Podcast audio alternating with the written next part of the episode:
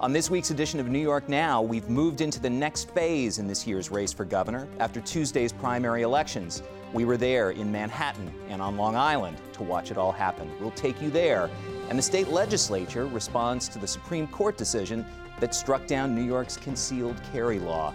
More on all that with Karen DeWitt of New York State Public Radio and Mike Gormley from Newsday. And later, New York reacts to the reversal of Roe v. Wade. Plus, a new edition of On the Bill. I'm Casey Seiler, and this is New York Now. Today, the Senate majority will pass legislation. I will fight like hell for you every single day, like I've always done and always will. Passing these bills on the floor, making yet another stand. Uh, Welcome to this week's edition of New York Now. I'm Casey Seiler, editor in chief of the Times Union, in for Dan Clark. New York's first primary election of summer 2022 is now behind us, and we are full steam ahead for the general election.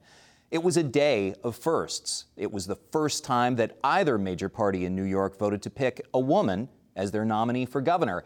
That, of course, was Governor Kathy Hochul, a Democrat who's running for a full term after taking office last August. It was also the first time that voters have picked someone with Afro Latino roots as a nominee for lieutenant governor. That's new Lieutenant Governor Antonio Delgado, also a Democrat, who will now run with Hochul in the general election. And on the other side of the aisle, we also have an historic ticket this year. Congressman Lee Zeldin would be the first governor from Long Island in more than a century if elected, and his running mate, Alison Esposito, is the first member of the LGBTQ community to be nominated statewide. And now the two pairs will face off in the general election in November. But first, we were with both campaigns on the big night Tuesday as the results trickled in. Dan Clark reports. The field is now set in this year's race for governor. Democrats and Republicans went to the polls this week to pick their nominees in that race. And after a very competitive last few months, both parties now have a ticket for November. Governor Kathy Hochul beat off a challenge from two other Democrats for the party's nomination. Are you with me? Because I'm with all of you. Let's do this together. She rallied with supporters Tuesday night in New York City. Leading up to the big day, it was Hochul's race to lose and she came through with two thirds of the vote.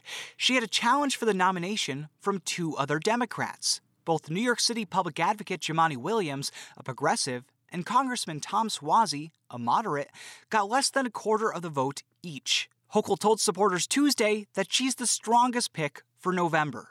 Are we going to move New York forward or are you going to let the far right extremists drag our state backwards? You tell me, I know the answer. It's been both a long and a short road for Hochul. She became governor last August after former Governor Andrew Cuomo resigned over claims of sexual misconduct.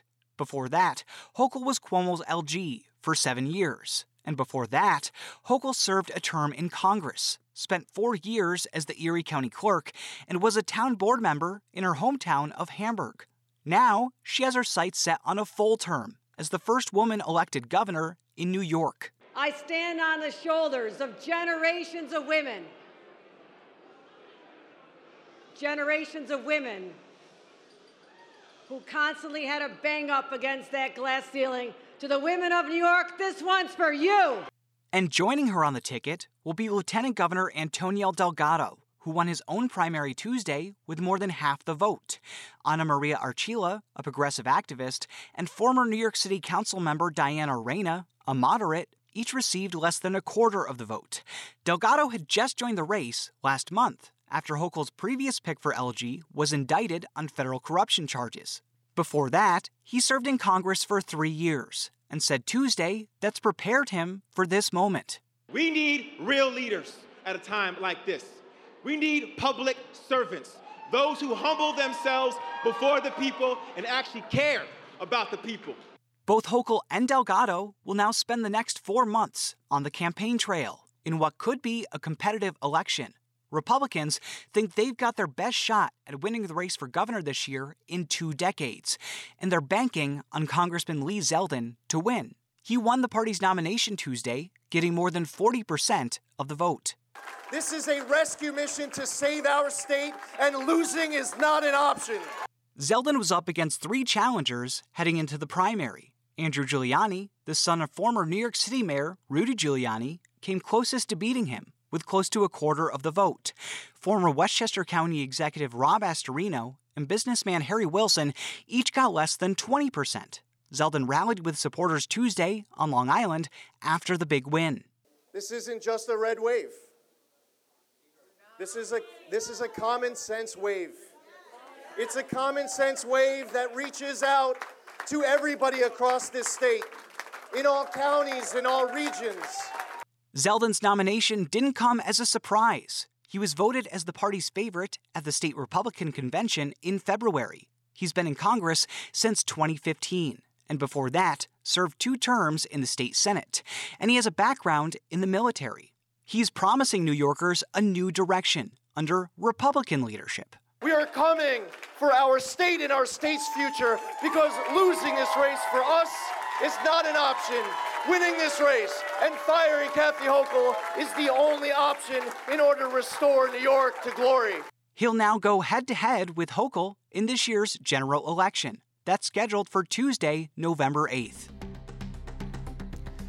There was no Republican primary for lieutenant governor. As we said, that nomination will go to NYPD veteran Alison Esposito, who Zeldin picked as his preferred running mate earlier this year.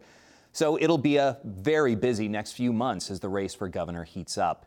In the meantime, lawmakers returned to Albany this week to approve new gun laws after the U.S. Supreme Court struck down the state's concealed carry rules last week. There will now be some new requirements to get a concealed carry license in New York. Applicants will have to go through new gun training and get an extended background check. Businesses will also have to opt in if they want to allow guns on their property. And guns will be banned in certain, quote, sensitive areas. Those are public places like schools, government buildings, and mass transit. Governor Hochul told reporters this week that the new law was written to withstand another lawsuit. We know we have to make sure this is constitutional. We get that. We're not looking to go back into court.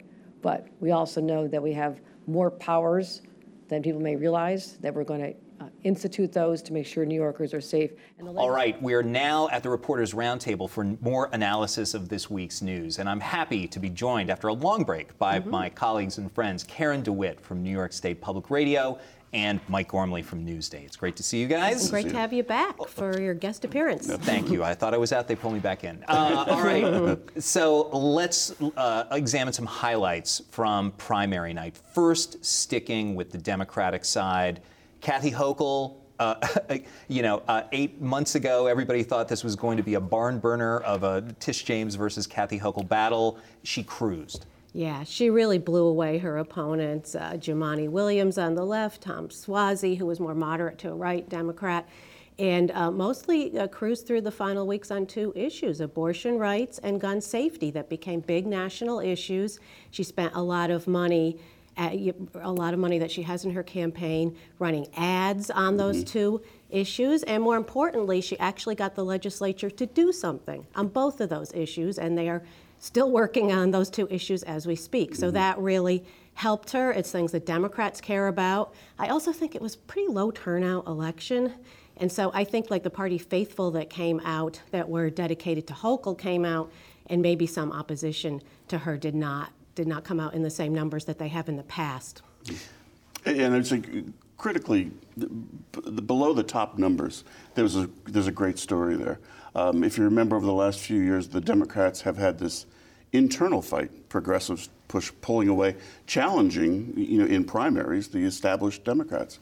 Uh, the established Democrats won almost every head-to-head competition this yeah. time, and that shows a lot of things. I talked to a lot of people about this. Newsday's having a story this weekend on but it, it, shows that the Democrats, either the voters or the leaders, but probably the voters, came together. And probably a lot of it was the Supreme Court decisions.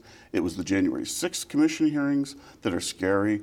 Um, it, all these other issues that are coming together. And Democrats said, wait a minute, should, as Jay Jacobs, the state chairman, Democratic chairman, said, you know, it's time to end the squabbling. We got to get together because they've got a real threat, or they could have a real threat from the, the Republicans. Well, in, intriguingly, Kathy Hochul on primary night after the returns were in, said she uh, she thanked Jumaane Williams, who was, of course, as, mm-hmm. as noted, her progressive opponent. Didn't say much at all about Tom Suozzi when when prompted after she said, "Well, I look forward to working with Williams." And somebody said, "Are you looking forward to working with Tom Suozzi?" And she said, "Well, he's not going to be in office." Well, for a while he was calling her the interim governor, and I think that kind of got her back up with that so she doesn't have a good relationship. And she's also practical. She's got to work with Jumaane Williams, so why antagonize him? And, and also, you know, Hochul's not a polarizing figure the way her predecessor, Andrew Cuomo, was. She didn't go around saying antagonistic things about the left or progressives or that she was the real progressive and they weren't, as Andrew Cuomo used to say. So I think that people didn't go out to vote against her. So that vote didn't happen. So turning to the Republican side, another uh, cruise, although perhaps a little bit bumpier, by Lee Zeldin, who uh, stiff armed uh, a, a, fairly energetic challenge from Andrew Giuliani. Yeah, yeah early in the night, I thought Andrew Giuliani might win because was he was tight. ahead and he yeah. had more name recognition. Mm-hmm. But Lee Zeldin pulled it off, and again, the party faithful came out and voted for him, and now he is the the candidate to run against Hochul. And it's mm-hmm. interesting how they both came out of the box trying to paint each other as extremists. Yeah. Very, very strong on Long Island. Uh, yes, I see one Long Island, one Long Island big. Um, the and he's from Long Island. Um, the concern is where does he go from here? Um, Democrats have a better than two to one enrollment advantage, um, and mostly are left-leaning Democrats. Um, and uh, Lee Zeldin, the congressman from Shirley in Long Island um, was very close to Trump, voted, w- refused to certify the election loss by Trump to Biden.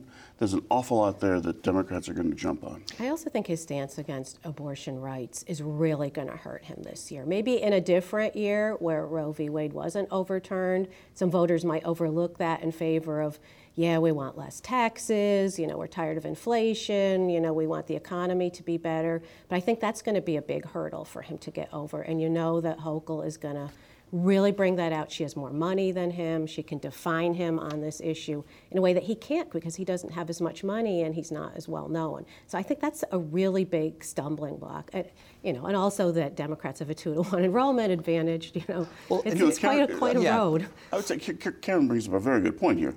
Um, the Republicans are going to try to make this about rising crime, inflation, gas prices. Um, that might not look good in June but if that's still the case come November, there's a history of voters going into polls saying, I'm voting on what matters to me. Um, that's what the Republicans are counting on. Um, it'll be interesting to see what happens between now and then. It's worth noting that just in terms of raw numbers, votes for Zeldin trailed votes for Hochul uh, about three to one. In, in, other words, Hochul got, I think, just under 600,000. Mm-hmm. Zeldin, I think, around one 180 thereabouts. Yeah, to the point and of that, there being more Democrats exactly. than Republicans in the state, and that's only, you know, that gap has only widened over time. Yeah. And keep in mind too, though, the, the, the, the wild card in this is that Republicans are no longer the second largest bunch of voters in the state. They're third. There's the Democrats, and then there's independent, unenrolled voters. So that's that's the sweet spot. That's where they're both are going to try to get. Okay, under the heading of "What have you done for me lately?" Mm-hmm. Uh, an extraordinary session was mm-hmm. called on Thursday. Now, I preface this by saying we are talking just before 9 a.m. on Friday morning. Uh, so far, the legislature has gotten, I believe, nothing done, although they stayed up very late doing it. They're coming back in today, the Senate in the morning, the Assembly in the afternoon, to address guns and abortion. Well, they do have the bills ready on fixing the state's concealed carry laws after the U.S. Supreme Court struck down New York's 100 year old laws that placed restrictions on carrying a concealed weapon. So that came through around 3.30 in the morning. The bill language at least came out to reporters and, and the public. I'm sure that people were awake and waiting with bated breath to see that at 3:30 in the morning. And um, it looks like probably later Friday they will pass that. As if, if the language is there, that means it's done. But a constitutional amendment enshrining abortion rights was not done as a Friday morning, though. The governor called it the additional special session for 2 p.m. on Friday. So I think with the holiday weekend approaching, that's going to be incentive for them to give up their differences over the language and just get it done today. And the bigger picture here is we've got monumental forces, right? We've got the U.S. Supreme Court saying you can't do this, you can't do this, you can't do this. We got the state legislature and Governor Hochul saying, so you say we can't do that, we're going to come back and have a concealed carry permit law for handguns that's going to be even more restrictive. Um, so they're trying to really take advantage of the situation. This idea of having these um, these sensitive areas where there'd be no guns allowed. That's a long list. That wasn't there before, but it's going to be in this bill. Um, there's a lot of things that the legislature and Governor Hochul are trying to get into this bill and the down, the potential downside is that that could be ruled unconstitutional as well. But they're giving it a good shot. That's why it's taking it, so long. It kind of ends up being an opportunity for them in right. disguise because it's actually going to be a lot harder to get one of these permits right. than it was under the 100-year-old law. Yep. It's worth noting that uh, if the resolution for a constitutional amendment on abortion it needs to be passed this year, before the end of summer, really, and then it would need to be passed by the next legislature, the one that will start in January, and then in November of 2023, conceivably, it could go before voters in the general. Right, and if they hadn't uh, done this, it would be not until 2025 that it could go before voters. Right. And they were they tried to do it at the end of the session earlier in June and failed. So there's been pressure to come back and come through on that. And the pressure is partially, of course, this is an election year for the legislature, for the, for the governor. Um, this is a terrific talking point for Democrats to have. And remember, the, the way this is framed is not abortion is just a right. It's, it's framed under you can't discriminate against people because they had abortions. So it's a it, it, it's a good talking point for the Democrats. Or a pregnant person can't Correct. be can't be discriminated against. But it's hard to write. I mean, that has been, mm-hmm. in fairness to them, been a holdup. Like, how do you put that in the Constitution? Speaking of, mm. of hard to write, the Supreme mm. Court is not done making our lives interesting. Mm. They on uh, on Thursday, the last day that they issued anything, they said that in uh, their next term, the justices will hear the appeals of Louis Ciminelli.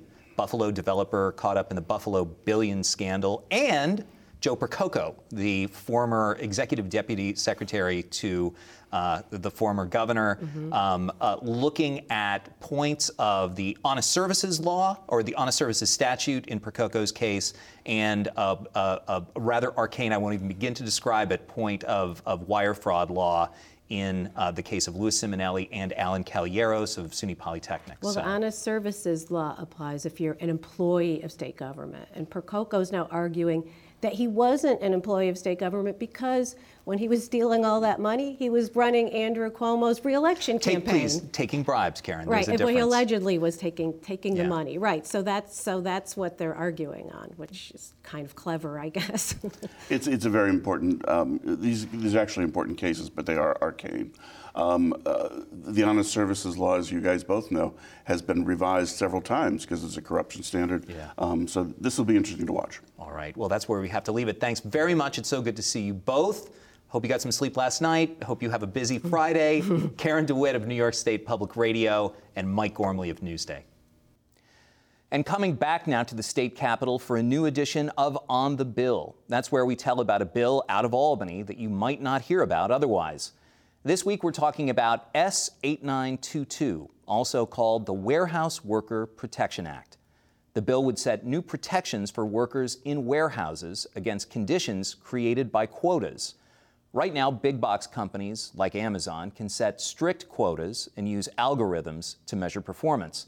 But the problem is that, some workers say, to meet those quotas, they have to skip breaks and work harder or risk getting fired. And that's a problem because it can lead to higher rates of injury. Injuries at Amazon warehouses and logistics facilities were up 64% in 2021 compared to 2020, according to the National Employment Law Project. The Warehouse Worker Protection Act aims to change that. It's sponsored by Senate Labor Chair Jessica Ramos, a Democrat from Queens.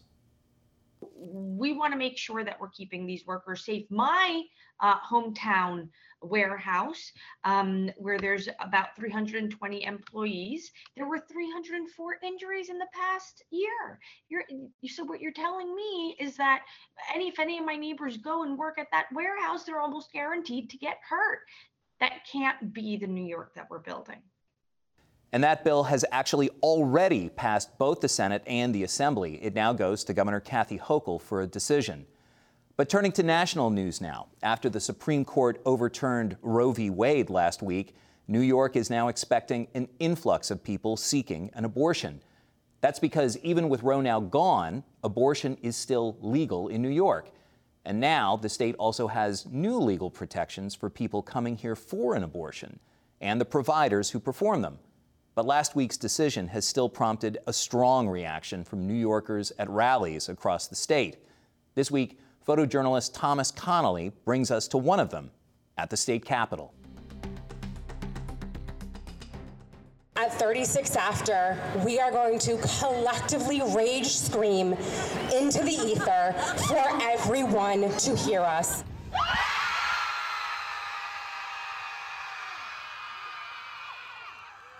We are pulling together a vigil, starts at 8 o'clock, and this is an opportunity for folks in the community to come together and mourn the stripping away of one of our constitutional rights that we all woke up this morning feeling like we were somewhat free, and as of this afternoon, uh, our freedoms have been stripped away. Honestly, I am disgusted with how it's going in the world right now. We were protesting this over 50 years ago. Why are we doing it again? We should be supporting our sisters, our wives, you know, our mothers, our daughters. It's sad. It's sad nowadays that we have to go back and do this all over again. One thing I just have to say, make very clear, is that these people are not pro-life. They are just anti-abortion. If they were pro-life, children would not be getting slaughtered in their elementary school classrooms while police sat by and just looked pretty. I just never thought I would see this day where Roe versus Wade gets overturned, but yet there's still no gun regulation to stop people from killing kids. They've been organized for 49 years to get rid of this. We cannot wait that long. We have to fight harder and faster and better than them at this fight right now. So I need to see black, brown faces, white faces, women's faces, men's faces, people who are gender nonconforming and non-binary faces. I need to see every single person out here, and I will be out here as an angry man with no uterus whose rights were not taken away because of the fact that I love a lot of people who were. When they say you can't talk about sex ed in school and you can't talk about gay people in school and you can't talk about condoms in school, you know what happens?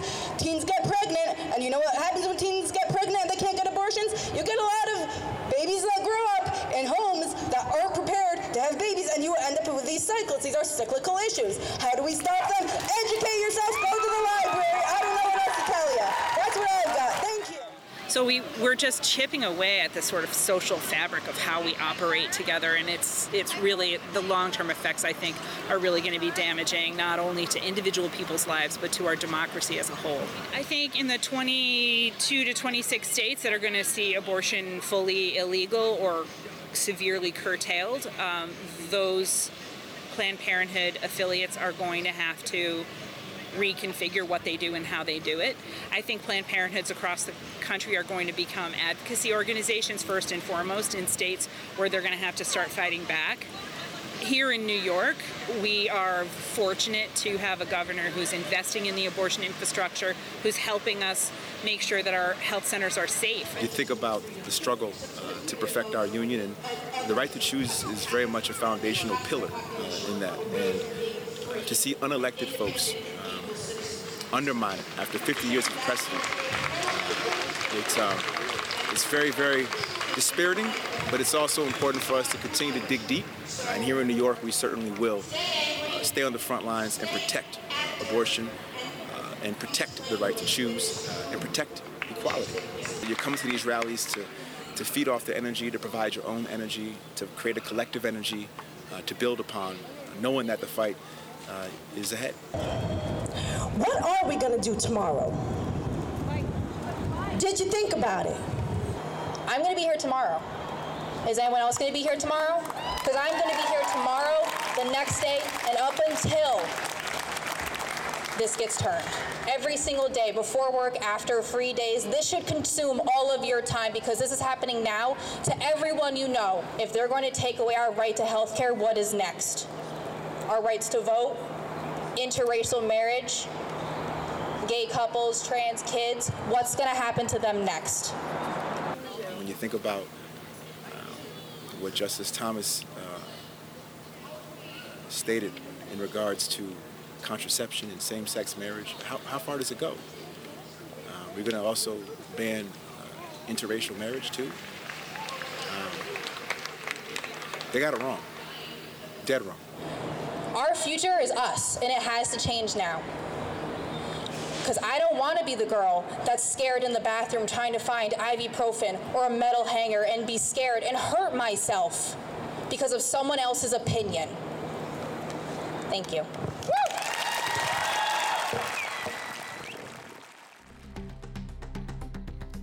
Anti abortion groups, meanwhile, cheered the Supreme Court's ruling last week, including here in New York. We'll be on the lookout for any action on that side of the issue. But we do have to leave it there. Thanks for watching this week's New York Now. Have a great week and be well.